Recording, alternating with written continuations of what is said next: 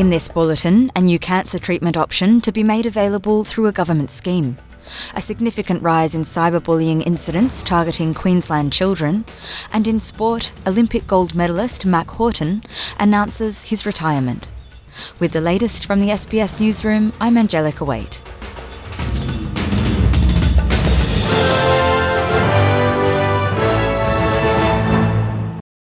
Australians living with recurrent melanoma will have a new treatment option subsidised by the Pharmaceutical Benefits Scheme.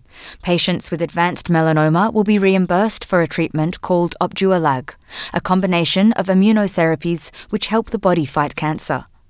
Opdualag will be available under the scheme from the 1st of February. A new listing, the federal government says, could benefit about 940 patients each year. Co Medical Director of the Melanoma Institute Australia, Professor Georgina Long, has welcomed the announcement. It is of great significance that today we now have another tool in our toolkit against advanced melanoma, trying to improve the overall survival and quality of life of patients with advanced melanoma, Australia's cancer.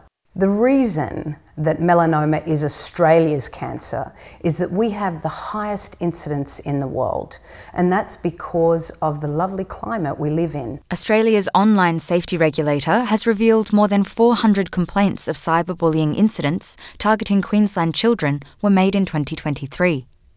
The e-Safety Commissioner recorded a 42% increase in complaints last year compared to 2022, with the majority of Queensland reports made by female children aged between 12 and 16.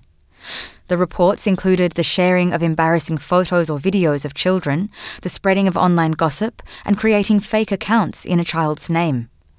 Nationals leader David Littleproud has told Channel 9 the new data has hit home for his family. As a father of, of, a teenager, this really frightens me, and, and we had it hit home right here just down the road in Warwick a couple of years ago. Uh, and out of that tragedy, there's been a, a great charity called Dolly's Dream.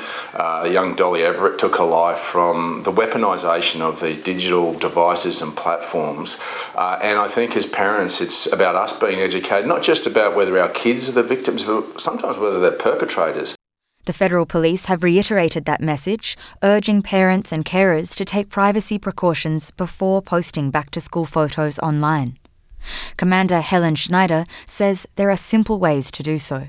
A privacy checkup should include the following checking your privacy settings and making sure your social media accounts are set to private or friends only. If another person is taking photos of your child, having a discussion around how the photos will be used and how they will be shared. Ensure the background doesn't give away your address or location. Keep your child's uniform logo hidden and keep your child's personal information, including full name and age, private. A 200 pound loggerhead sea turtle named Ida has been rescued by a group of fishers and the United States Coast Guard. Ida was found entangled in a lobster trap buoy line by a Florida couple who took her to the hospital for treatment and after two days of quick recovery, Ida was released back into the water, leaving behind a trail of bubbles and some fulfilled residents. It makes you feel really good to do a good thing like that, to rescue a turtle, because, and I mean, she weighed what, 200 pounds?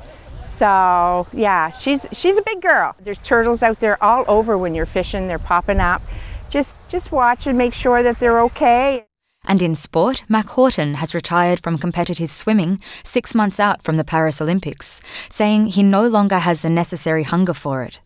The 27 year old departs the pool as an Olympic gold medalist in the 400 metre freestyle at the 2016 Rio Olympics and a bronze medalist in the 4 x 200 metre freestyle relay in Tokyo. Horton told Channel 9 he's looking forward to his next challenge. Yeah, I feel good. Um, I've been sitting with it for a little while, so it felt time to finally announce it.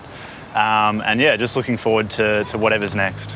Making that leap's actually quite scary. It kind of feels like you're about to jump out of an aeroplane because it's just an unknown. All I've known is 17 years of swimming, 5 a.m. mornings, 9, 10 sessions a week. Um, so yeah, it's an interesting time, but I've got a great support network around me, family and friends, so um, looking forward to leaning onto them. I'm Angelica Waite. This is SBS News.